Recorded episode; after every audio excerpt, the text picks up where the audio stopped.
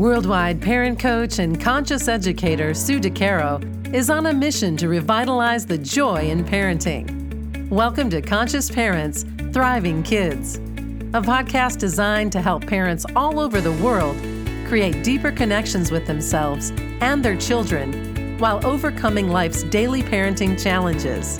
Listen in if you want to bring more laughter, love, and enjoyment to your home life. Welcome to Conscious Parents, Thriving Kids, a place for all things parenting. I am your host, Sue DeCaro.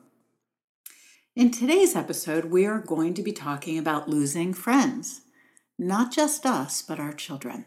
So let's take a look at this topic. What happens when your children find themselves in conflict with the children of friends of yours? How do you handle it? Do you get involved? Or do allow them to try to work through it themselves. In my experience, this is a tricky area to navigate and can truly put adult friendships to the test. Let me explain. For many years, my family regularly got together with family friends who had children that were around the same ages as my two girls.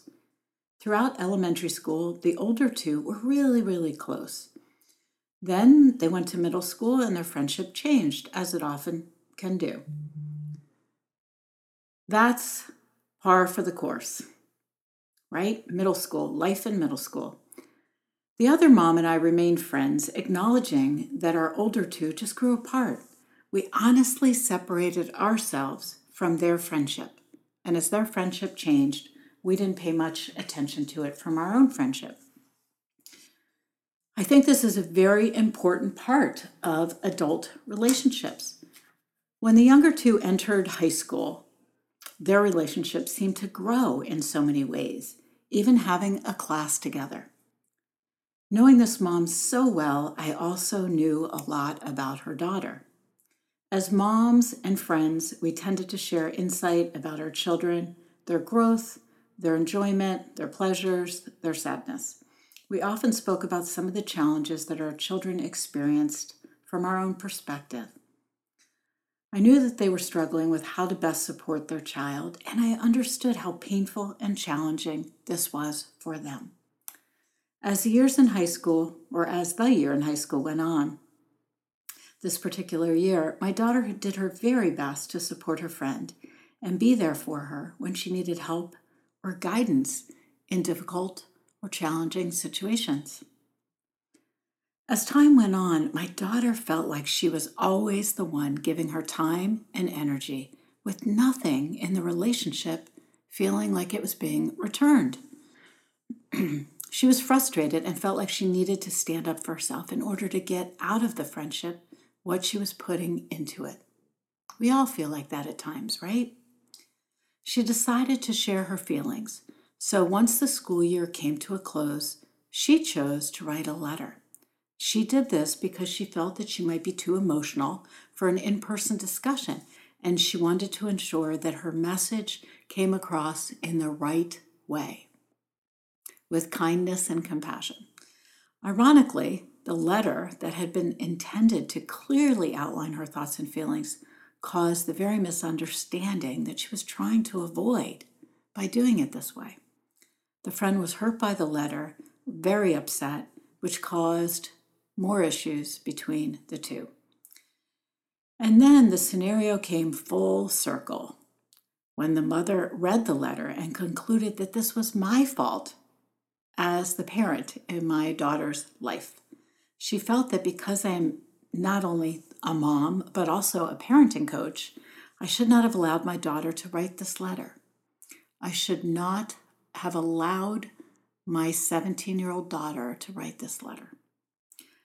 I explained to her that this was truly about the girls, not about the parents. I suggested that we just, as we have separated our friendship from that of our other two children, that we continue to give them the opportunity, the younger two, to work through these issues themselves. She did not agree and insisted that if I had any knowledge of this letter, I should have immediately stopped it knowing how it might make her child feel. All that I could think of in that moment was what about my child? What about how my child was feeling all this time? Where does that fit in? I tried as best as I could to empathize with this mom without getting lost in the conversation. After all, I am a parent too. While it was difficult to change my perspective, that I understand may have been influenced by the knowledge I have gained in my career, I did step back and really try hard to see things from hers. It was extremely challenging. So I asked myself the following questions quietly How is responding to the letter the parent's responsibility when the letter was written from one 17 year old to another? The second question I asked myself were, was why were our kids not allowed to navigate their friendship themselves? And the third question was Is it my role to stop my almost grown daughter from express, expressing herself in this manner? I acknowledge that regardless of what was intended in my daughter's letter, they interpreted it as hurtful. But I kept coming back to the fact that this was between my daughter and her friend, not my friend and I. Sadly, this mom and also the dad did not agree. This time they were unable to separate our friendship from our, that of our children. They believed that I should have done something to stop this from happening and that my role as a parenting coach should have pushed me to stop the letter writing in its tracks. Unfortunately, the adult friendship did not continue, and neither did the friendship of our children.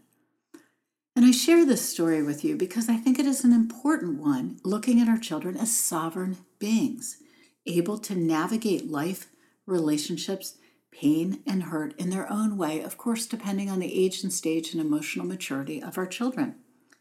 We should be present as their guides to support them in whatever way we can, to walk next to them. But I believe in my own child's ability to see these things and work these things out themselves. I give my children the space and room that they need in order to do so. As parents, there's so much that we can take away from this story, in my opinion.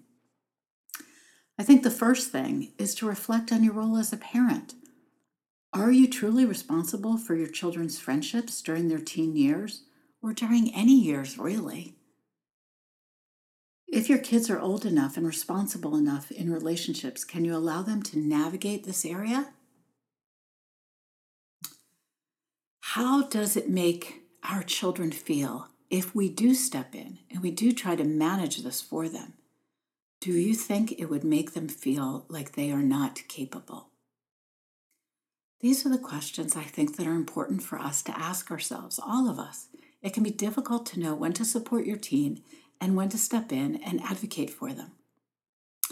But by trusting that your child is a capable individual who is able to make informed choices, we can begin to see this line more clearly. There's absolutely a way to support your child, listen to them, and help them process their emotions without stepping on their toes and their sense of self and self esteem and confidence. When we do so, we equipped our children to be self sufficient and have the confidence to navigate tricky situations by allowing them the time to move through this process in a way in which serves them best. Stand alongside of them and support them as their guide, as their usher, not lead them in control. So, this is my story. Thank you so much for joining me. And remember, every moment is a new moment for conscious connections. Thanks for listening to Conscious Parents Thriving Kids. If you like what you heard, the best compliment you can give us is to share this podcast with a friend. And be sure to give us some stars and a favorable review at Apple Podcasts or wherever you listen in.